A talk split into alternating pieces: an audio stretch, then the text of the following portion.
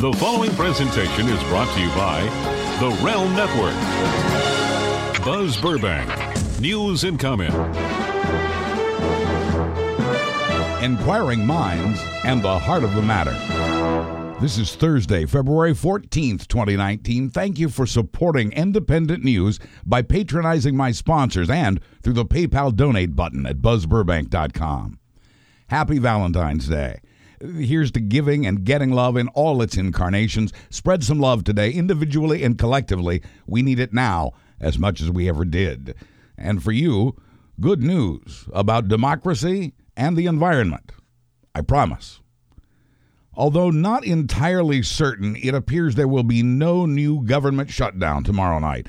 As this program was recorded Thursday morning, a plan to fund the government was inching its way through Congress on its way to the president. It's expected to pass the House today and expected to also pass the Senate in time for Trump to sign it before midnight tomorrow night. Each party had to give up something, and they did. Democrats removed for now their demand for a cap on detained immigrants. They can't be seen as part of another shutdown either if they hope to prove to voters that they are different from Republicans. Republicans gave up on the wall in exchange for better border security. Republicans had to give up more than Democrats because they also bore the blame for the shutdown. And they know most voters are against the wall, and because they want to get this behind them so they can also start campaigning for 2020, like the president. Compromise is how government is supposed to work, and both Republicans and Democrats have proven they're up to the task, a good sign about democracy. Can the president also play nice? Once again, he has little choice. Republican Senate Leader Mitch McConnell is urging the president to sign the bill. White House sources say Trump will sign it, even though it does not contain any money for his wall and even though it's nowhere near the $5.7 billion he's demanded. This bill, agreed upon by Democrats and Republicans, gives him just under 1.4 billion, not for a wall, but for a fence 55 miles long. The bill also gives another 1.7 billion for enhancing border security in ways more practical than a wall, plus 40,000 new beds for the captured immigrants. Donald Trump says he's very unhappy with the bill, but added, "We're supplementing things and moving things around and we're doing things that are fantastic." He said he has other options. He really doesn't. No good ones, anyway. Not signing the bill is not an option. Trump will sign the bill to keep the government running because he's still suffering the blame for the shutdown that ended less than three weeks ago, a record setting shutdown that did and continues to do damage. Taking advice again from his TV pals is also not a good option. And they're at it again. Sean Hannity calling the funding measure a garbage bill. Listening to Fox hosts and Ann Coulter had a lot to do with that 35 day shutdown that was ultimately blamed on Trump. His cheerleaders at Fox are bitterly disappointed, and after all they've done to try to throw fuel on Trump's false claims of killers and drug dealers coming over the border to steal our jobs and rape the women, he could use an emergency declaration, although that's not a good option either. In a private meeting two weeks ago, Mitch McConnell told Trump an emergency declaration would be condemned by Congress, which, if Trump vetoes that resolution, would turn his own party against him, forcing them to override his veto. It's Congress that spends the money in this government. And although the president could bypass Congress with an emergency declaration, Congress is never happy about being bypassed on money. And Republicans worry that if they let Trump declare the border a national emergency, what issue might prompt an emergency declaration from a future Democratic president? Health care for all, perhaps, or something equally crazy. McConnell's worried he wouldn't get away with letting Trump's executive orders on immigration slide after condemning Obama for using an executive order to create the DREAM Act and other reforms. And McConnell's worried that with some of his far right wingers, like Florida's Rick Scott, urging Trump to declare that emergency, the party that controls the Senate will be split and divided. And the Pentagon says it's still reviewing whether its construction budget can be confiscated by Trump to build a wall. The Pentagon has just under a billion dollars in that budget, and that's less than Trump would get from Congress. No wall and no good options. This marks the second time this year Trump's been cornered into signing the government funding bill that contains no money for his wall, the thing his red hats were cheering for again just the other night in El Paso. They may be as disappointed as Sean Hannity.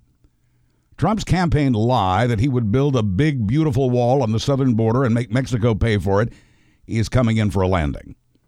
The only way Trump and his remaining supporters can survive this is inside an alternate reality where the wall is already being built and that money to build it will be found somewhere else. He's sticking with that lie as he continues to modify it. The banner at his campaign rally in El Paso earlier this week did not read Build the Wall, it read Finish the Wall. You can't finish unless you start. We're already building it, Trump has declared more than once. Well, there have been repairs and fencing, but more than two years into his presidency, not one inch of his big, beautiful wall has been built. And it isn't wanted or needed. Upon his unwanted visit to El Paso, Trump again falsely claimed that a wall had saved El Paso from its dangerous city status to that of a safe city. El Paso officials gathered reporters ahead of Trump's arrival to say that two of those three claims are false. First, they insisted El Paso was never a dangerous city and remains safe today. Second, they reminded everyone again that El Paso doesn't have a wall. Some fencing, but no wall, that the fence had no effect on the crime rate, and that there is no crisis at the border. Local officials gathered that day to tell anyone who would listen that Trump was wrong about every falsehood that he would repeat again that night. El Paso also rebuked Trump with a turnout of anti wall voters across the street, with a crowd twice as big as his backing up their local officials. Trump predictably claimed his crowd was bigger. But judging from his new campaign banner, Trump is now ready to finish the wall he hasn't started to fight a crisis that doesn't exist. Money can't buy love, but it does buy groceries, medicine, and the other stuff we and our families need to live, and we are living in the upside down. Despite the low as it can go unemployment and the 7 million job openings and the slowly increasing wages, we're racking up debt faster than we're saving. And now a record 7 million Americans are at least three months behind on their car payments. That's a million more than in 2010. And for most Americans, making that car payment is their top priority more than the rent or the mortgage. Most people can't get to work or the doctor without a car. And in the midst of all this, interest rates went up. Consumer advocates say you should get a low interest car loan at a local credit union or community bank, never from the dealership. The numbers haven't been this bad since the Great Recession, which lasted for years after Wall Street tanked the economy in 2007. Economists say this inability to pay our bills, with our debts growing instead of shrinking, means increased corporate profits are not trickling down, that the strong economy is not trickling down, that the Republican tax cut is not trickling down. Your tax refund will be likely nearly 10% smaller this year under the Trump tax bill passed by a Republican Congress last year. You may not get a refund at all. You may even owe more. While corporate taxes dropped by 14%, and while some taxpayers saw a little bump in their take home pay, the average taxpayer is getting a refund that's 8.5% smaller, more than $200 smaller than last year's average, according to the IRS. The average refund last year was $2,035. This year it's $1,865. Popular deductions, including state taxes, mortgage interest, alimony, moving expenses, school donations, and others, are gone. The Trump tax bill is the main reason refunds are down. And those who didn't adjust their withholdings when those new laws went into effect are paying the price now in many unhappy returns. People are not happy using the social media hashtag GOP tax scam, blaming Trump, and saying they would never vote for him again. But if you're at all worried about what you'll have to pay for the special counsel's investigation into Trump and Russia, you can relax. USA Today reports that the feds are starting to sell off all the properties and possessions they've seized from Trump campaign manager Paul Manafort and settling the claims filed against the fortune he made in his 10 years as a shady lobbyist. Manafort had to surrender his fortune as part of his initial plea deal. That forfeiture is still on. This alone will net the government nearly $27 million as early as next week. The government is also collecting about $2 million from other individuals nailed in the special counsel's investigation. That nearly 29 million will easily cover the 25 million we've spent on the Mueller investigation so far, with more than $3 million left over. At the very least, the Mueller probe will break even.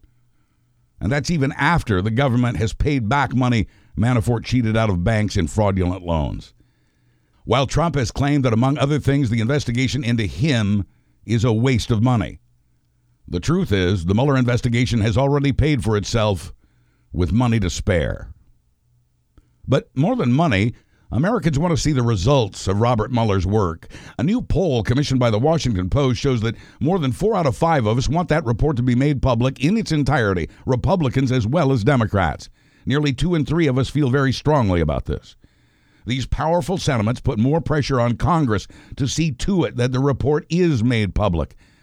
But Congress has yet to even pass a bill to protect the special counsel's job, his investigation, and its results, even as it prepares to confirm an attorney general who will not commit to releasing the entire report. The poll also found that more than six in ten of us would support Congress impeaching and trying to remove this president. Six in ten if Mueller concludes that Trump conspired with Russia in the 2016 campaign. And nearly that many say they would believe Mr. Mueller's explanation over Donald Trump's. As Mueller approaches the end of his investigation, the public eagerly waits his report. But will they get to see it with William Barr as Trump's Attorney General, handpicked after Barr wrote critically of the Mueller investigation? Barr is being confirmed by the Senate today as this report is being released. The House Judiciary Committee, meanwhile, is calling back for more testimony. Acting Attorney General Matt Whitaker, Committee Chairman Jerry Nadler says he has witnesses who contradict Whitaker's testimony that he'd had no contact with the White House about the Mueller probe. Nadler has witnesses who say he did. We got some new insights this past week into the conspiracy case being assembled by the special counsel. The whole point of the Mueller probe was to see if the Trump campaign cooperated with Russian efforts to help Trump and hurt his opponents in 2016, from Ted Cruz in the primaries to Hillary Clinton in the general election. The crime of conspiracy, often referenced as collusion, is about two or more parties plotting together to break the law. Over time, we've learned of more than a hundred contacts between Trump campaign officials and Kremlin connected Russians. As with any crime, prosecutors also need to show a motive for the crime. In this case, the crime of conspiring to thwart the U.S. election process. Trump's main goal was to get elected. Many have long suspected that Russia's main goal was to get the U.S. and its allies to drop the economic sanctions placed upon it to punish Russia for its invasion of Ukraine. That appears to be the case. And that appears to be Robert Mueller's case. Now that Mueller knows all the key players, he appears to be looking at Russia's motive for getting Trump elected to get rid of those sanctions. Welcome to the chewy center of the Mueller case. We just got hold this week of the transcript of a closed door hearing in the Paul Manafort perjury case. Like others, this transcript is heavily redacted. But what isn't blacked out offers a peek at Mueller's collusion case. At one point in the hearing, the topic was whether Trump's 2016 campaign manager was lying to try to get a presidential pardon from Trump, who has praised Manafort for his loyalty. Mueller's team has shown the judge evidence that Manafort lied about his contacts with Konstantin Kilimnik, who has close ties to Russian intelligence. Some of that evidence comes from Manafort's former right hand man, Rick Gates, who's turned state's witness. After showing the judge that evidence, a Mueller prosecutor told the judge that one of those meetings, quote, goes, I think, very much to the heart of what the special counsel's office is investigating. This, he said, goes to the larger view of what we think is going on. This meeting was just after Trump had won the nomination, Manafort, Gates, and Kilimnik each leaving separately through different doors. According to Mueller's evidence, Trump's top campaign chiefs were meeting with a Russian in a New York cigar bar called the Grand Havana Room, just a few blocks from Trump Tower. It was August, and the 2016 presidential campaign was getting as hot as the weather. It had not been two weeks since WikiLeaks had dumped emails Russia had stolen from the Democratic Party, and this was just a few days before Trump called on Russia to hack Clinton's emails.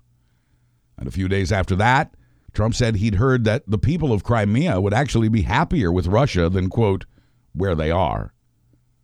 It was during this time that Manafort and Gates, arriving separately, met up with Russian operative Konstantin Kilimnik. In that meeting, the men talked about how to settle the Ukraine conflict, something very much of interest to the Russian government. That club, on another occasion, is where Trump's campaign manager handed the Russian spy the latest polling numbers gathered by the Trump campaign. Did Kilimnik give Paul Manafort anything in return? That, said Mueller's prosecutor, goes very much to the heart of what the special counsel's office is investigating. That meeting, he said to the judge, and what happened at that meeting is of great significance to the special counsel. On the campaign trail, meanwhile, Trump continued to praise Russian President Vladimir Putin while criticizing U.S. sanctions against Russia. These sanctions were not just hurting Russia, but hurting Trump's efforts to build a Trump Tower in Moscow. At the same time, he was telling voters he had no business interest there. That goes to the heart statement seems to have revealed that Mueller is investigating coordination between a Russian spy and Trump's campaign manager, and that Manafort lied about it to the FBI, the Mueller team, and the Mueller grand jury. And yesterday evening, a judge agreed, meaning Paul Manafort faces new felonies and undoubtedly life in prison unless he's pardoned. In arguing the case that Manafort should be punished for lying, prosecutors revealed their concern that Manafort had been angling for a pardon or using his fake cooperation with them to update the White House on the Mueller probe. But they also revealed that special counsel Robert Mueller is laser focused on charges of conspiracy, also known as collusion. We've learned a lot in those unredacted parts of this new court transcript. A former senior U.S. intelligence official tells the Washington Post that what we have just seen is, quote, the most interesting and potentially significant development we've seen in a long time. For the past two years, Donald Trump has attacked the Mueller investigation with claims of hoax and witch hunt. But now that he's the target of Democratic led investigations in the House, he has a new dragon to battle. And this dragon doesn't think Mueller's gone far enough in at least one aspect of the Russia investigation. House Intelligence Committee Chairman Adam Schiff doesn't think enough questions have been asked about Trump's finances and his relationship with a bank accused of laundering Russian money. We're not interested, says Schiff, in whether he's a tax cheat or not worth what he says. What we're interested in is does the president have business with Russia that compromises the United States? Schiff wants his committee to focus on Trump's 20 year relationship with Deutsche Bank, which is accused of helping Russians move $10 billion out of their country. That same bank has loaned more than $2 billion to Trump's companies. Last year, the special counsel's office told Trump's lawyers they were not after his records from Deutsche Bank.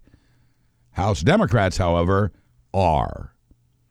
Trump said Mueller would risk getting fired if he crossed into Trump's businesses. Trump has not and cannot draw such a line for Congress, which is constitutionally assigned to provide oversight of government and to serve as a check on the presidency. But Trump can lash out at the lawmakers, just as he has with Mueller. He told reporters that former prosecutor turned House Committee Chairman Adam Schiff is, quote, a political hack. Presidential harassment, Trump declared, adding, and it really does hurt our country. It was in last week's State of the Union speech that Trump rhymed investigation with legislation in a veiled threat that he would sign nothing passed by Congress so long as the investigating of him continued. Presidents should not bring threats to the floor of the House, replied House Speaker Nancy Pelosi, adding, It's not an investigation, it's oversight. It's our congressional responsibility, and if we don't do it, we would be delinquent in our duties. Not two days after Trump delivered that televised threat, the Ways and Means Committee began a process to get hold of the tax returns Trump has kept hidden from the voters. Those returns could implicate the president in crimes involving Deutsche Bank, Russia, and others. The Democrats leading the Ways and Means Committee and all the other committees in the House know they need to proceed carefully, making it clear they're not out to get Trump, just out to get the truth. Chairman Richard Neal tells the Washington Post this needs to be done methodically. There cannot be an ounce of, let's go get him. And although the formal request for those tax returns could be two or three months away, five different House committees are involved, not just Ways and Means. But we may not have to wait those two or three months. Quoting one Ways and Means member, I got to believe the Mueller team already has their hands on the president's tax returns. But there may be a threat to Trump greater than Robert Mueller or the Democratic House, and Trump said virtually nothing about that threat. One of his first acts as president was to fire a federal prosecutor named Preet Bharara, who ran the U.S. Attorney's Office for the Southern District of New York, where Trump's business is headquartered and where his business did its banking. So nobody was as surprised as Preet Bharara to hear that his old office had just issued a subpoena to Trump's inaugural committee. And that news came just after we'd learned the committee had paid Trump's Washington, D.C. hotel $175,000 a day to accommodate the event after raising a jaw dropping $100 million. As dogged as Mueller and Congress might be, they are not nearly as fierce as the prosecutors of the Southern District of New York, the folks who dismantled the Sicilian Mafia. Quoting one of the prosecutors from that case, the Southern District has a long history and a reputation, well deserved, of being tenacious and always seeing to taking an investigation wherever it goes, including the top of an organization. That same dogged determination now threatens Trump from an organization that isn't shy about complicated cases, including 9 11 and Ponzi schemer Bernie Madoff. And now, in its 225th year, that Southern District of New York prosecutor's office has subpoenaed Trump's inaugural committee. Unlike Mueller, the SDNY has no limit on what it can investigate, and it cannot be fired. It was the Southern District of New York that raided Michael Cohen's office, and now it's taken hold of the bookkeeping from the Trump campaign. Still, Trump aims his fiery arrows at Mueller and now House Democrats, embodied in a more aggressive Adam Schiff. Schiff has hired past and present officials of the National Security Council, including one of Trump's own, to help with the oversight of the Trump administration. It's not unusual for that committee to hire from the national security community. It happens a lot. But Trump was apoplectic at this news. The Dems and their committees are going nuts, he tweeted just before a national prayer breakfast. The Republicans never did this to Obama, he falsely tweeted accusing Schiff of stealing people who work at the White House. Presidential harassment, he tweeted, repeating the line he'd used with reporters. Which thing do you think had more impact on voters in 2016? Was it the flood of Russian propaganda tweets and Facebook posts giving fuel to right wing talkers for InfoWars and Fox's so called news channel? Or was it that everybody needs groceries? At eye level, at every Kroger, Publix, Safeway, Albertsons, Piggly Wiggly, and Giant store in America, and in every military commissary for more than a year, were the headlines slamming Ted Cruz and then Hillary Clinton and singing the praises of Donald Trump. The big font headlines on the cover of the National Enquirer. It's the paper we love to hate for being the opposite of journalism. But in terms of the voting public, it may be the most powerful publication in America with most of its power on its front page, reaching those even too embarrassed or disgusted to actually buy it. An ad executive tells the Washington Post the space the Enquirer gave to Trump's campaign is worth about $3 million per month. That would push the value of the gossip rag's contribution to the Trump campaign into tens of millions of dollars inside of a year. It's such powerful placement, says the ad exec, adding, Everybody's got to go to the grocery store. The supermarket tabloid, a far bigger influence than a whole farm of Russian trolls, continued to lie about Ted Cruz and prostitutes, about Cruz's dad being tight with the killer of President Kennedy, and the Enquirer continued to lie about Hillary Clinton being near death and about the pizza parlor she supposedly ran as a cover for a child prostitution ring. The only source the Enquirer named in its Ted Cruz story is Trump loyalist and self proclaimed political dirty trickster Roger Stone. Those who couldn't make it to the store or saw the cover and had to know more without buying the thing could read this garbage online. The Enquirer made at least one cash contribution as well, paying Playboy model Karen McDougal to keep quiet about the lengthy affair she had with Trump while his wife was pregnant with their first and only child, even after the birth. The Enquirer's purchase of the exclusive rights to McDougal's story kept her quiet and just in time for the 2016 election when McDougal was ready to make public allegations. This is why Robert Mueller offered the Enquirer's publisher protection from prosecution over its illegal campaign contribution only if he and his eye catching paper would fully cooperate with the investigation, and only if the Enquirer and publisher David Pecker would refrain from committing any further crimes for at least three years. As with any good story, that no further crimes part may prove to be important. It's not common knowledge, unless you're a history buff or you've seen the musical Hamilton, that founding father Alexander Hamilton was the first U.S. official to see his career destroyed by a sex scandal. Hamilton had persuaded New York to sign the new Constitution and served as our first Treasury Secretary, but had to abandon his campaign for president when he revealed the details of a past affair with a married woman and the blackmail he'd paid to her husband to keep it quiet. Hush money. And the truth still came out. Soon afterward, Hamilton's political party collapsed and vanished. Hamilton was compelled to defend himself against multiple accusations from a newspaper columnist who specialized in gossip and scandals, and he tried to get ahead of it by letting the facts come out about a past love affair. Extramarital sex and hush money and a tabloid mentality in 1794, just like today. In the past couple of weeks, the National Enquirer was back to working its 2016 magic in what it's called the biggest investigation ever. As it had with Ted Cruz and Hillary Clinton, the rag was going after the owner of a media outlet at the forefront of reporting on Trump and Russia, and also the murder of Washington Post journalist Jamal Khashoggi by a Saudi prince protected by Donald Trump.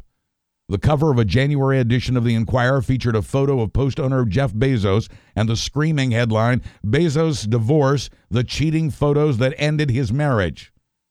The issue hit the wire racks at Piggly Wiggly and all the others on January 10th and remained there for several weeks.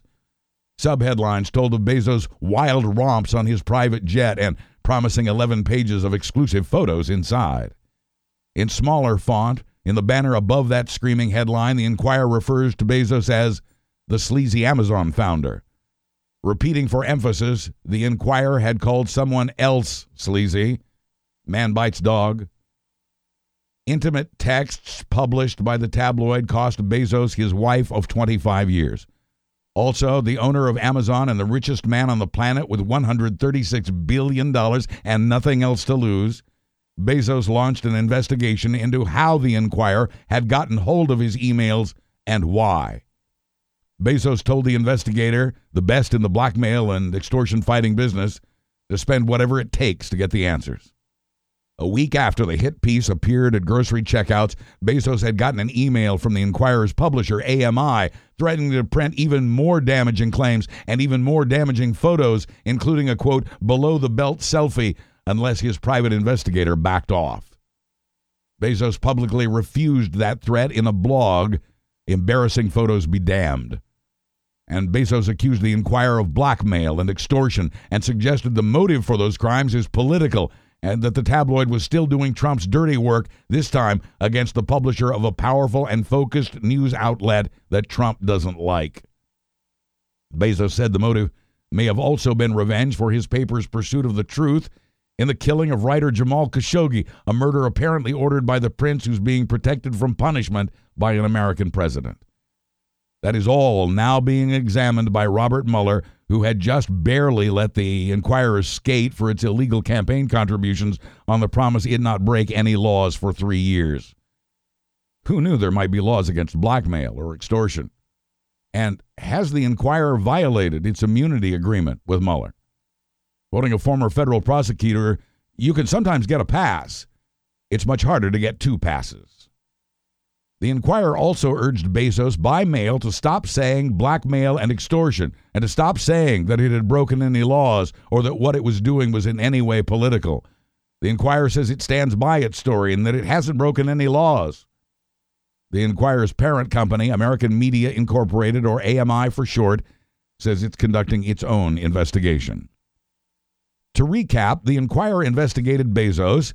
Bezos is investigating the Enquirer, and now the Enquirer will investigate it all, and so will the Mueller team.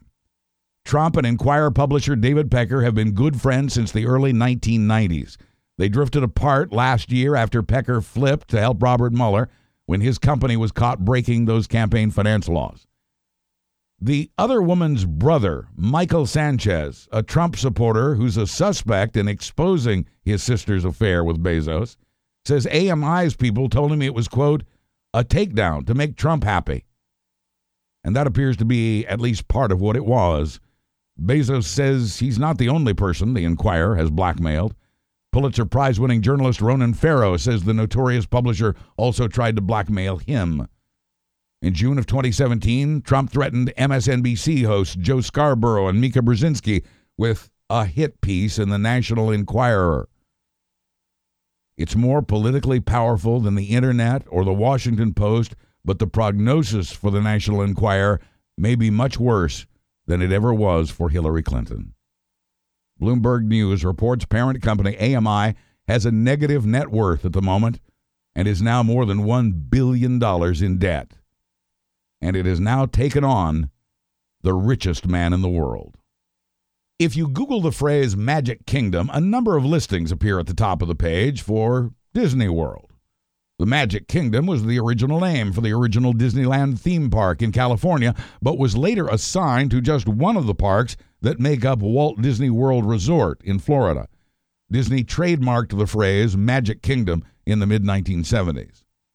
But that did not stop the publishers of the National Enquirer, which used the phrase again and again inside a special magazine it put out last year, displayed in glossy color wherever the Enquirer was sold. AMI apparently decided not to use Magic Kingdom on the cover, opting for The New Kingdom instead.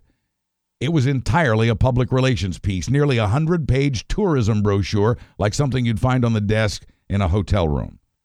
And AMI knew, knew it so well, it even asked the U.S. Justice Department if it should register as a foreign agent in putting out that shiny booklet.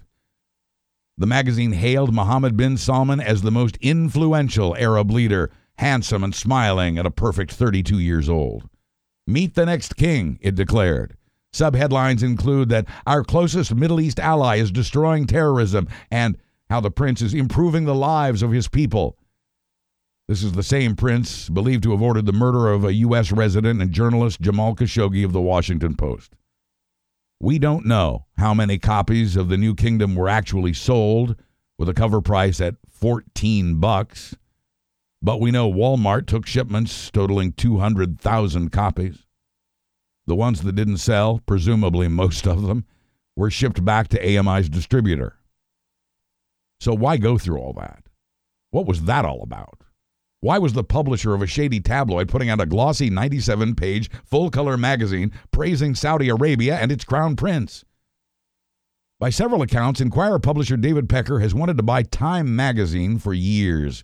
The New York Times source for the story says that Pecker was hoping some of that sweet Saudi money would do the trick and that he might start selling publications in, as the flyer calls it, the Magic Kingdom. In 2013, Trump tweeted that Pecker would be, quote, a brilliant choice as CEO of Time, adding, nobody could bring it back like David. That was just three years after AMI's last bankruptcy. The New York Times reported last March that Pecker was attending events with a Saudi emissary as that Saudi official was touring the United States. In July of 2017, that emissary and David Pecker were at the White House chatting with Donald Trump and getting their pictures taken with Jared Kushner. Fun fact AMI is also the publisher of Men's Journal, Flex, and Muscle and Fitness, and it owns and operates the Mr. Olympia contest.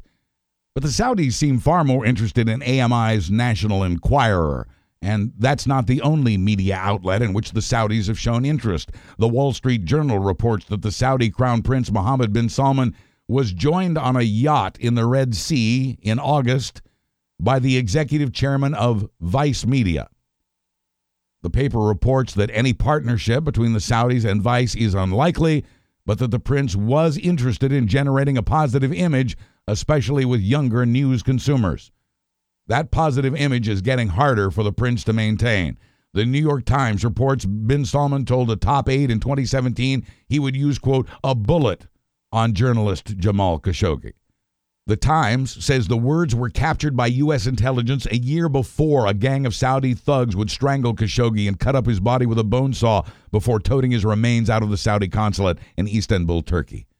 Khashoggi went into that embassy to pick up papers so he could get married after fleeing the Saudi land he loved for fear of this very fate. Living in the U.S., he wrote about the Middle East for the Washington Post and was critical of the Saudi government and its handsome young crown prince. The Times reports bin Salman told an aide a year before Khashoggi's murder he'd use a bullet to make Khashoggi stop criticizing the Saudi government under Mohammed bin Salman.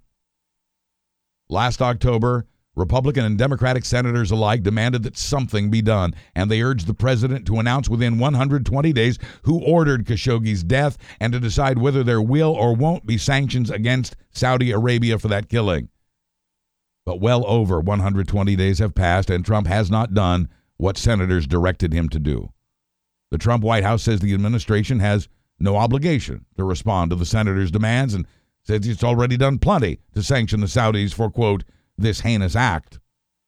New Jersey Democrat Bob Menendez responded that he was, as he put it, very disappointed and that it demonstrates what the administration has wanted all along for the Khashoggi murder to be forgotten.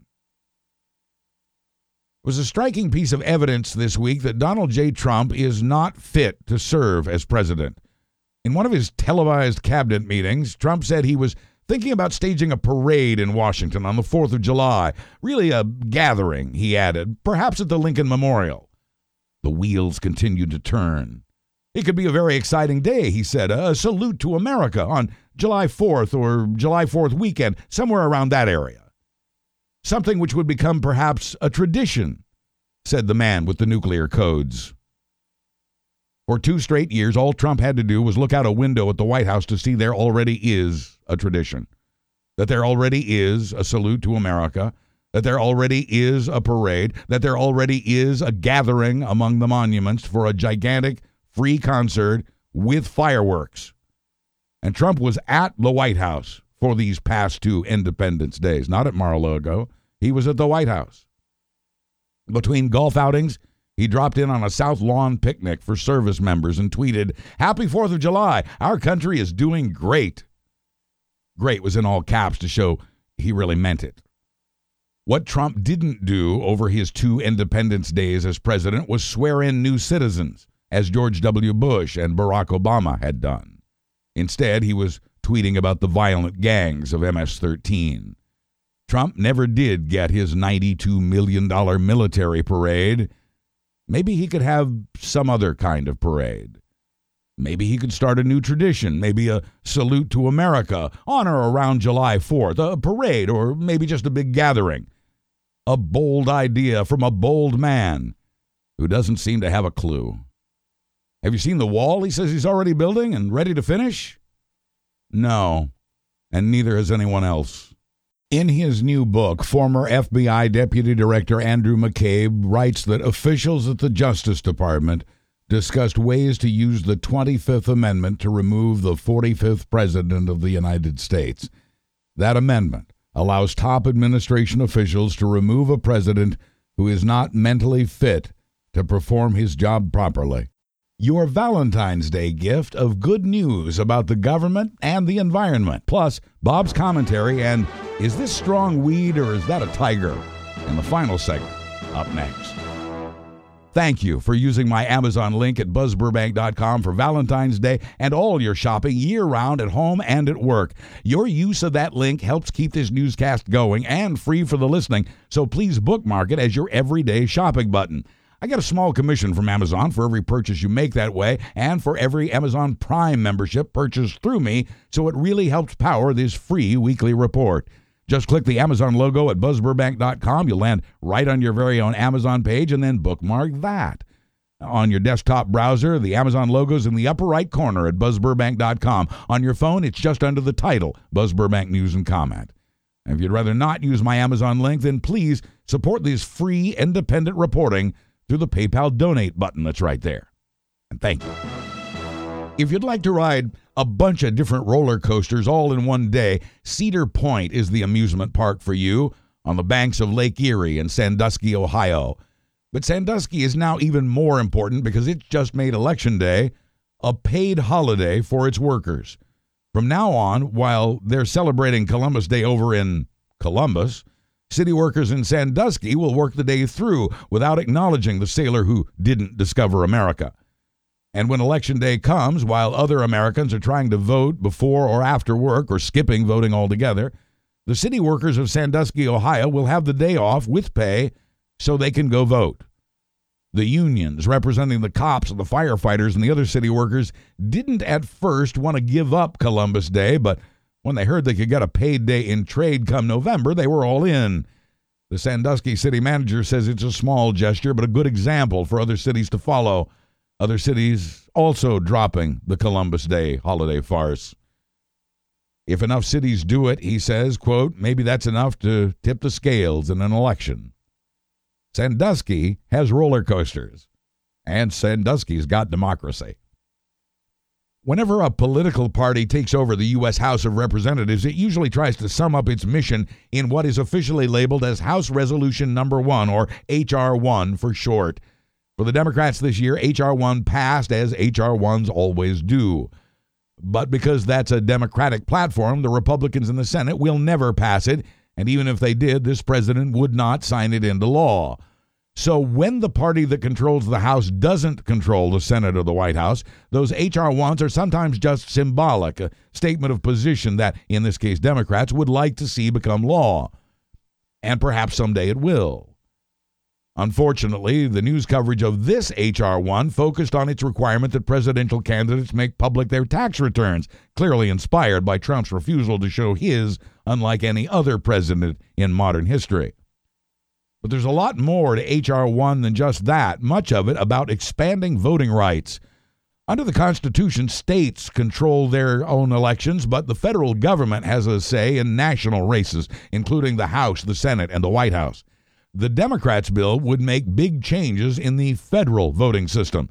The Democrats' bill would make Election Day a federal holiday, which would make Sandusky, Ohio, very proud. It would make Senate Majority Leader Mitch McConnell very mad.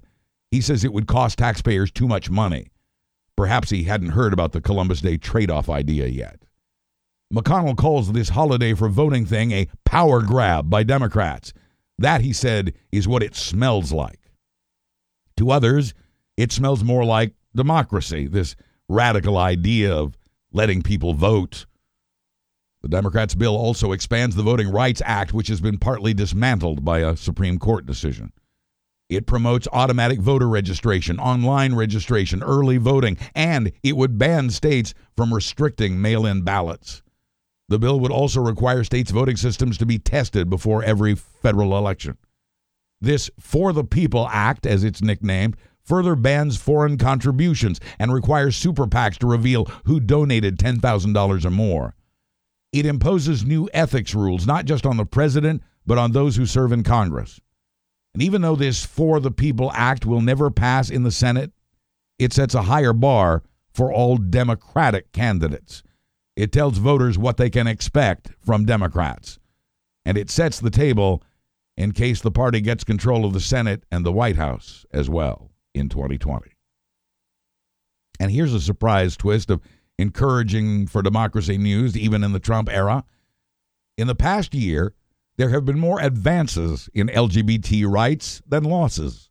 In state legislatures around the country, there were more bills passed supporting LGBT rights than there were bills aimed at suppressing those rights. This, according to the Human Rights Campaign Foundation in its annual state by state equality index. There were still plenty of haters. No fewer than 110 anti LGBT bills were proposed in 2018. 110.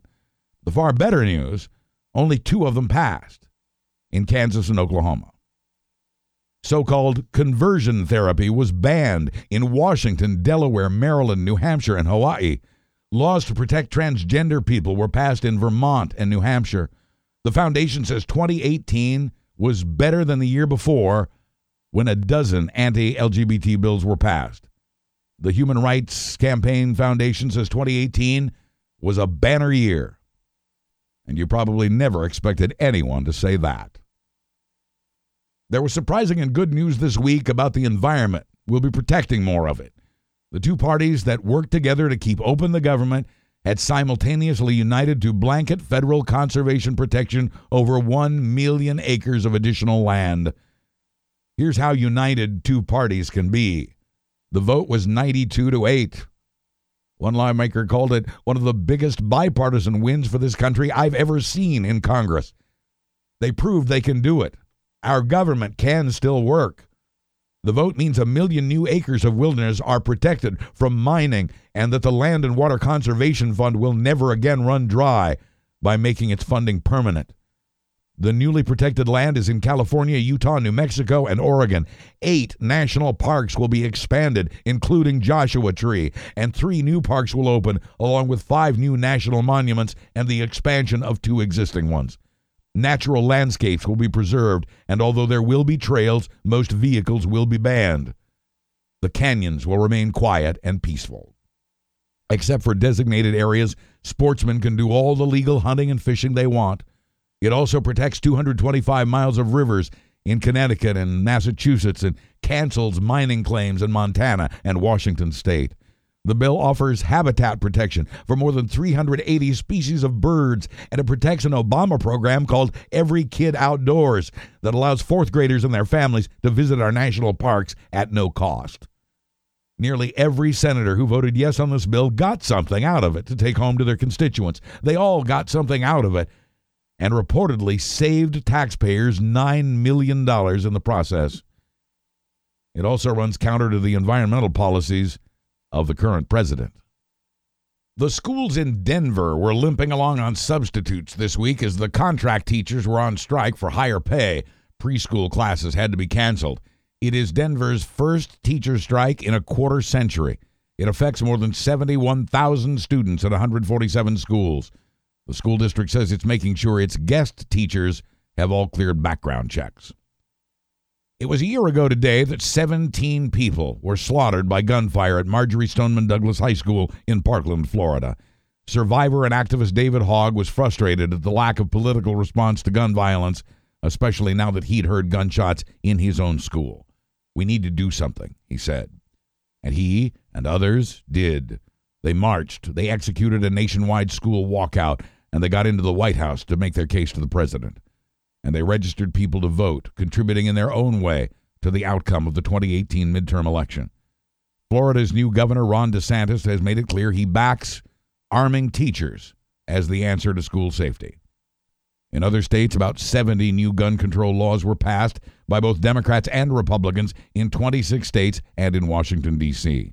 There were bans on bump stocks and caps on magazine sizes, new age limits, and new background checks, mainly because of the activism of the students who survived the Parkland massacre.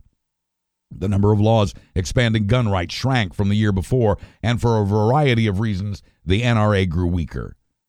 There was far less progress in Congress, especially with Republicans in control of both houses, but even they passed a ban on bump stocks.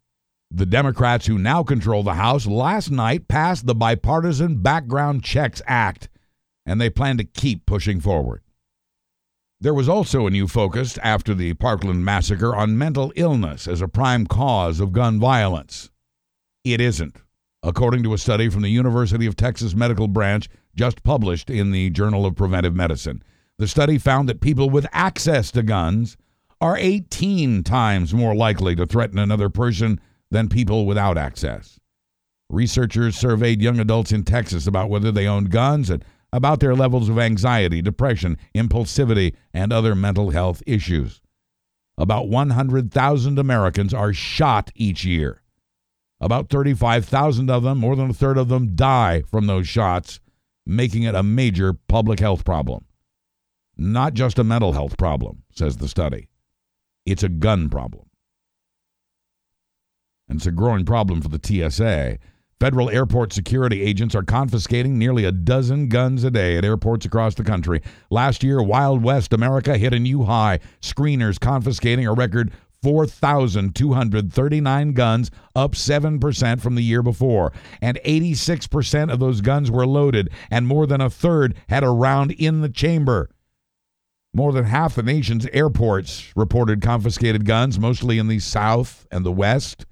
Dallas Fort Worth and Love Field, Austin and George Bush International, Fort Lauderdale, Phoenix, Denver, and Nashville. Atlanta, being the nation's biggest air travel hub, is the rootin' tootin' record setter, confiscating far more guns than any other airport and scoring the highest rate of loaded guns. And although fewer people are smoking cigarettes, more people are becoming addicted to nicotine. Left in the dust by Juul, the other e cigarette companies have now increased their nicotine to match that of Juul's.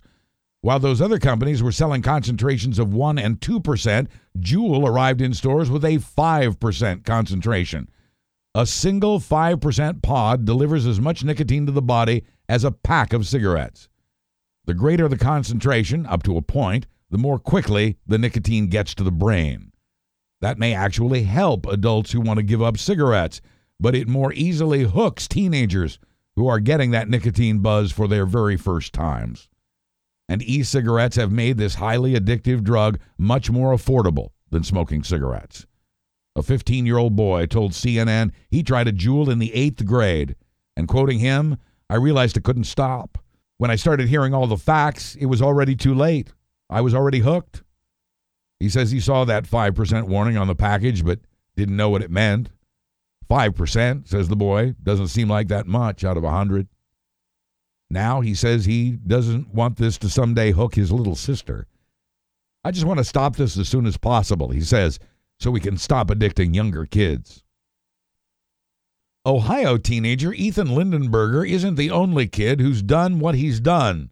He's just the one who's gotten the most TV time for it.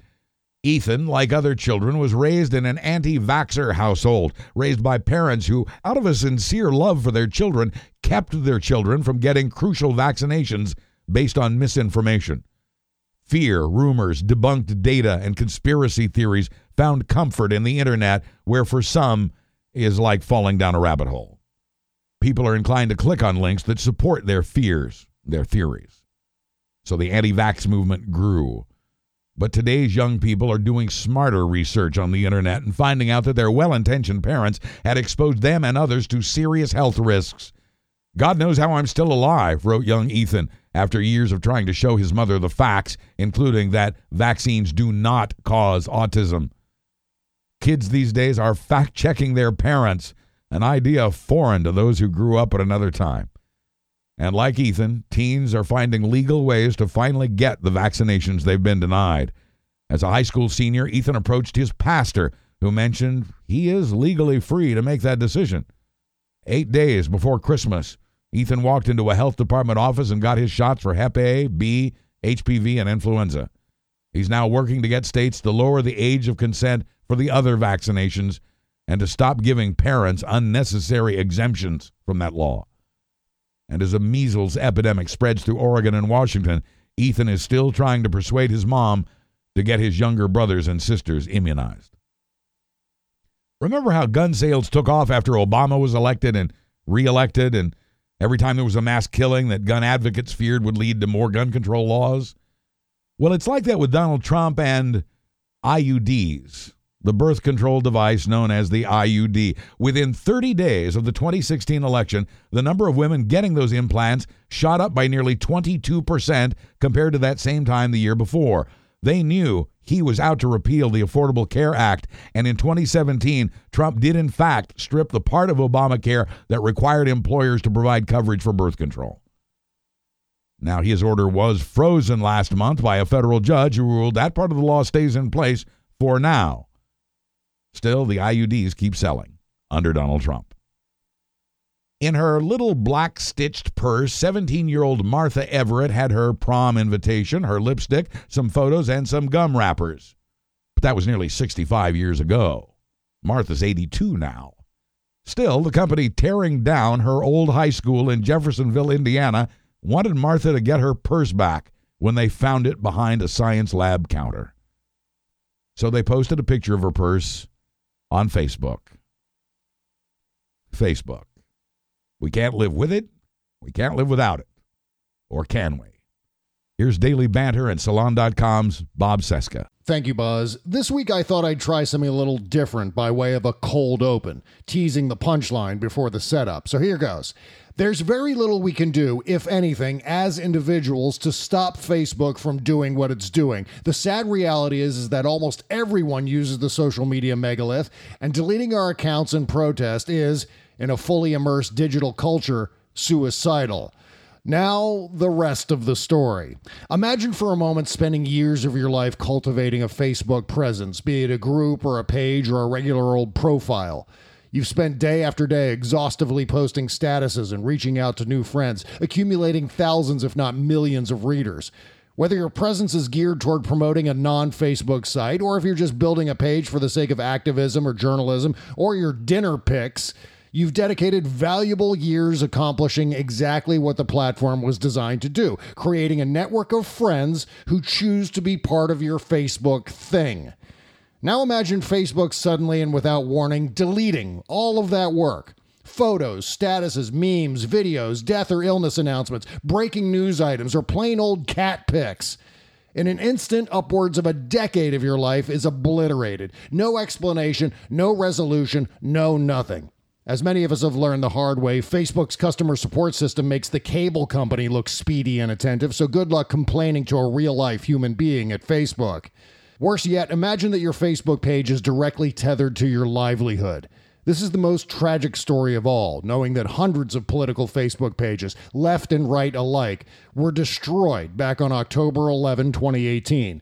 The Purge, as it's become known, wiped out more than 800 pages by colleagues and activists like Kimberly A. Johnson and James Reeder, as well as group pages like Everlasting GOP Stoppers and pro Trump conservative pages like Nation in Distress.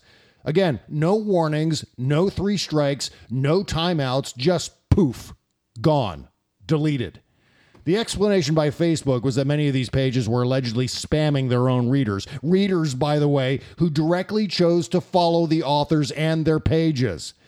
Facebook's insufferable tech spaz euphemism was, quote, coordinated inauthentic behavior, specifically meaning that the page admins were posting the same articles across two or more other pages. To repeat, these admins were using Facebook within the bounds of what Facebook allowed, until that is, Facebook retroactively changed the rules after the purge. Some of the deleted pages might very well have been violating known rules, but many victims who were caught in the purge didn't do anything wrong, and now their work is gone forever, as are their personal incomes. In the case of the Daily Banter, we managed to avoid the now infamous purge, even though, yeah, as an admin, I was posting my articles on the Banter Facebook page, as well as Justin Rosario's page, as well as on both my Bob Cesca Show page and my personal profile. But I wasn't purged. Neither was Justin or Ben Cohen or the Daily Banter. Yay for us. Unfortunately, the purge wasn't the only front in Facebook's war against its own users. Back in 2013, Facebook began to monkey with the algorithm that determines which statuses appear in the news feeds of its users. Before the algorithm change, links to the Daily Banter or Salon or any other news site were given the same visibility as cat pics and food porn, and traffic to the Banter was great. After the algorithm change, however, links to non Facebook sites began to be throttled. Facebook placed arbitrary limits on how often statuses with links were seen in news feeds. Over time, the digital blocking grew more and more restrictive, with smaller and smaller respites between contractions. Until last summer, Facebook's algorithm grew so suffocating it became nearly impossible to build traffic from users who, again, chose to receive updates and links from the throttled sites. In terms of the algorithm, Facebook wanted pages like the Banters to pay for exposure in news feeds. If we didn't pay, our statuses were buried and our traffic suffered, meaning that independent, low budget, or no budget pages were screwed with their pants on. In terms of the purge, we're talking about a corporation and its thieving CEO, Mark Zuckerberg, taking punitive measures against innocent users, all because Zuckerberg got caught accepting money from the Russian military intelligence agency, the GRU, and other Russia linked propaganda farms. Pressured by Congress with the threat of regulatory measures, Zuckerberg freaked out and authorized the purge, and the rest is tragic history. To put it simply, Zuckerberg up. So hundreds of pages operating within the rules were killed. And guess what? There are still thousands of Russian trolls and literally billions of fake accounts on the platform anyway. Now back to our cold open. Like an incurable virus, Facebook has become inextricably embedded into our public lives. If we want to compete in the digital world, whether it's our businesses or our personal thoughts on politics, it's mandatory to be on Facebook. Unplug and we might as well not bother. We might as well cease to exist, while other pages and sites will gladly slip into our empty chair. It's just not as easy as leaving Facebook unilaterally unless everyone does it and the exodus will happen. The history of digital media proves it. First, there was Friendster, then there was MySpace, and then there was Facebook. What's next? Uh, it's not happening yet, though, but Facebook is flummoxing the world with such harrowing frequency, be it the purge or a conga line of news reports about its gratuitous privacy breaches. Facebook is gradually killing itself. My dream is for another enterprising gaggle of underfed, sleep deprived Silicon Valley nerds to invent the next big social media platform that'll become what Facebook used to be. A social network where status updates, links or not, are untethered by mysterious artificial intelligence bots or sinister algorithms designed to extort money from users. Hell, Zuckerberg stole the Facebook from the Winklevoss brothers, so perhaps it's time for someone else to steal Zuckerberg's platform by creating one that's basically Facebook Classic, circa 2012 ish, but with enough structural differences to keep it from being sued and shut down. The time is now. Facebook has to die. And when it does, I'm throwing a party and everyone's invited. I'm Bob Cesca for Buzz Burbank News and Comment. I'll be there. Get more of Bob with a subscription at patreon.com slash Bob Cesca Show or Tuesdays and Thursdays at realmnetwork.com. He'll have a fresh edition this afternoon. I join Bob on his show every Tuesday. The rover rolled over. NASA's Mars rover Opportunity brought us evidence of water, stunning photographs, and a ream of research. After sputtering out in a dust storm last summer, the rover has now been declared officially dead and opportunity is already missed. But it had a good run, sending back data for over 14 years. We certainly got our money's worth. The Mars rover was built to last just three months in that harsh Martian environment. It is now the longest lasting robot ever sent to the surface of another planet. Now, the research will continue. The new rover, Curiosity, is still on Mars, still sending back knowledge. By the way, NASA launched our first GPS satellite, 30 years ago today. We lost two stars this week, starting with baseball star Frank Robinson, the Hall of Fame outfielder who hit 586 home runs and became the first black manager in Major League Baseball. The former Brooklyn Dodger died a week ago today at his home in L.A. He was 83. And actor Albert Finney has also passed at age 83 following a short battle with kidney cancer after having beaten cancer once before. Finney burst into public consciousness in the 1960s as the star of the body comedy Tom Jones, which gave fuel to the British film industry. Here in the U.S., that role won him four Oscars, but he turned down a knighthood each time it was offered, never to become Sir Albert Finney. The Lego Movie 2 was expected to open with about $55 million in ticket sales. It didn't. It opened with 34 million. But it's not the only movie in theaters.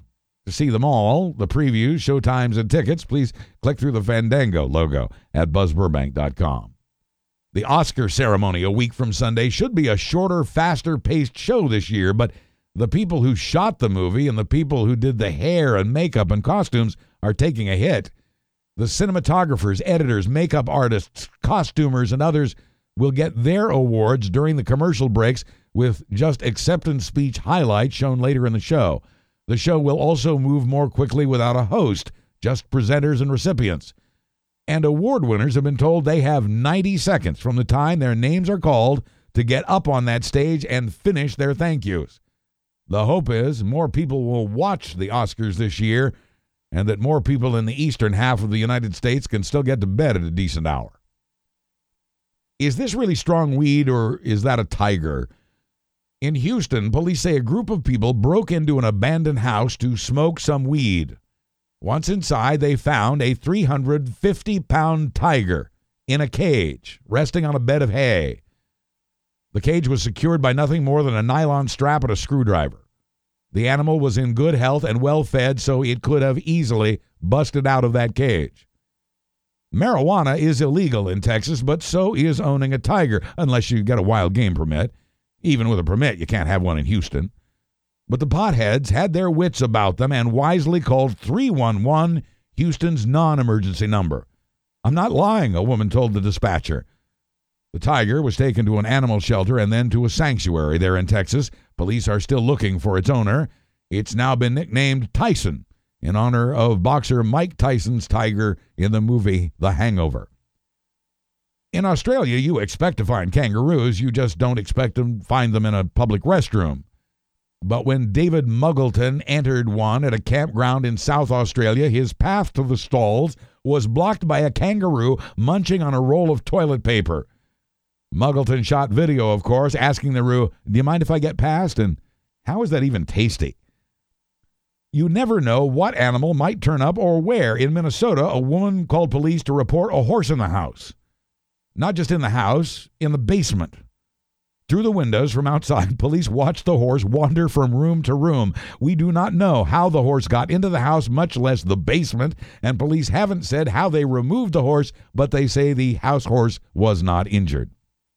A video from Nashville shows police rounding up a loose chicken using pieces of Little Debbie oatmeal cream pies. The chicken is now back on a healthier diet with an animal rescue group. West Palm Beach, Florida has its stolen monkey back. Whoever swiped a little one pound monkey from the Palm Beach Zoo this week has returned it. Apparently, little Goldie was more of a challenge than the thief expected, or guilt set in. Goldie needs inflammation meds every day. Police still hope security video will help them catch the monkey snatcher since she's worth about $10,000 on the illegal pet market. Fishtails. In Wisconsin, a spear fisher landed a sturgeon that was just over seven feet long and weighed 171 pounds. It's estimated the fish lived to be about 130 years old. The fisherman says catching that monstrous creature is bittersweet. But the real whopper comes from Kentucky, where a man using pieces of biscuit for bait caught a 20 pounder, about two and a half feet long. It was a 20 pound goldfish, and it put up quite a fight. And to think it started out as somebody's little pet goldfish, which it most likely did. Fisherman Hunter Anderson threw it back, threw back the giant goldfish, saying, What am I going to do with it really? I thought it deserved to swim another day. In Oregon, a wildlife center is offering, in exchange for a $20 donation, a chance to name a fish after your ex and watch it be fed to a bear. The Wildlife Images Rehabilitation Center in Oregon calls its Valentine's Day promotion Catch and Release. And in New Zealand, researchers examining frozen leopard droppings made a surprising discovery. Inside one, they found a USB thumb drive. They cleaned it up and plugged it in and saw somebody's vacation photos.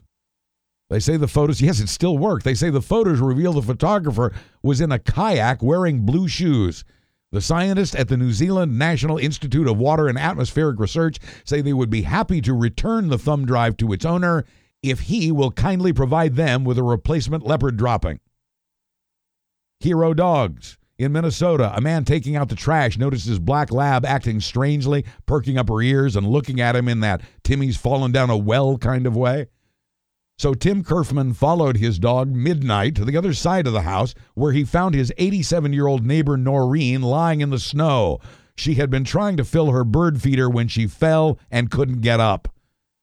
Tim's wife helped Noreen into some warm, dry clothing, but Noreen says Midnight is her personal hero. And Midnight got a lot more treats than usual that day. And in New York, a family dog slipped out of her home and started running up and down the street through the neighborhood barking. Police responded to a call about a pit bull running wildly through the streets, barking. And then Sadie the pit led police to her own backyard where they too could smell the gas leak. Sadie had pushed open a sliding glass door and broke through a fence to warn the humans of that neighborhood of a gas leak that could have led to a deadly explosion. But a stuffed animal toy was the hero for two year old Ezra who was with his mom at Rotolo's Pizzeria in Fairhope, Alabama. As in other cases, Ezra had climbed inside the claw machine to pick out his favorite toy. Quoting mom, I'd been checking on the kids every couple of minutes to make sure they were playing nicely, and all of a sudden, my daughter ran over and said Ezra was in the machine. It literally, she says, took him seconds. They do move quickly at that age. No one at the pizzeria had a key to the machine, so they called the fire department while the toddler sat calmly among the toys. Once rescued, young Ezra was allowed to keep the toy he had chosen, proving there's more than one way to get one of those toys. A successful crime, if there is such a thing, involves degrees of luck and skill. These guys had neither. In New Orleans, a man walked into a Popeyes and tried to open the register. He didn't know how, so he took some chicken instead. He was arrested a short time later. Perhaps it was the aroma of Louisiana fried chicken that gave him away.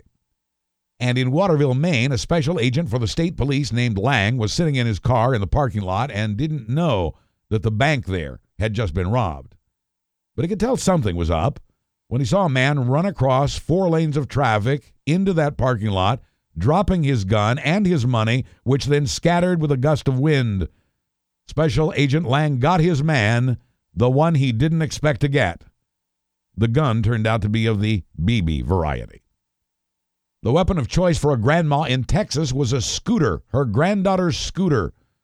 What exactly is the best defense against two men wearing clown masks and wielding machetes and threatening you and your spouse if you don't hand over all your valuables?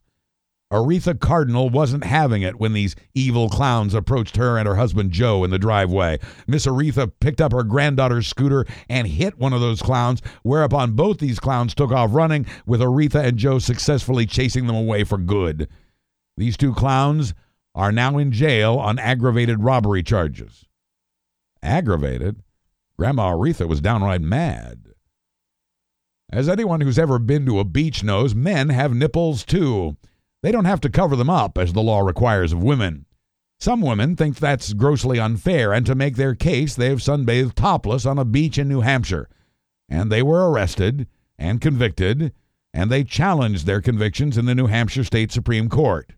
This week, they lost their case. Their convictions were upheld because their breasts were not, at least not in a way that covered their nipples. It's a setback for women who find this discriminatory, and those women exist across the country. There was a similar setback in Missouri in late 2017, but earlier that year, a federal judge blocked a law in the city of Fort Collins, Colorado, that banned topless sunbathing. That means the challenges will continue. Those free the nipple activists in New Hampshire are now considering taking their case to the United States Supreme Court. And finally, as this Valentine's Day approached, a strange woman was approaching students at Towson University in Maryland. This woman in her 50s, wearing a multicolored scarf, was approaching female students to show them a photograph of her son to ask if they would date him. Campus police have issued an incident advisory that includes photos of the woman. The campus police chief says the woman's behavior isn't criminal, but, quote, may cause concern. It certainly will for her son. I'm Buzz Burbank. Thanks for listening and for supporting this free news at buzzburbank.com. I'll be back next Thursday with another Buzz Burbank news and comment.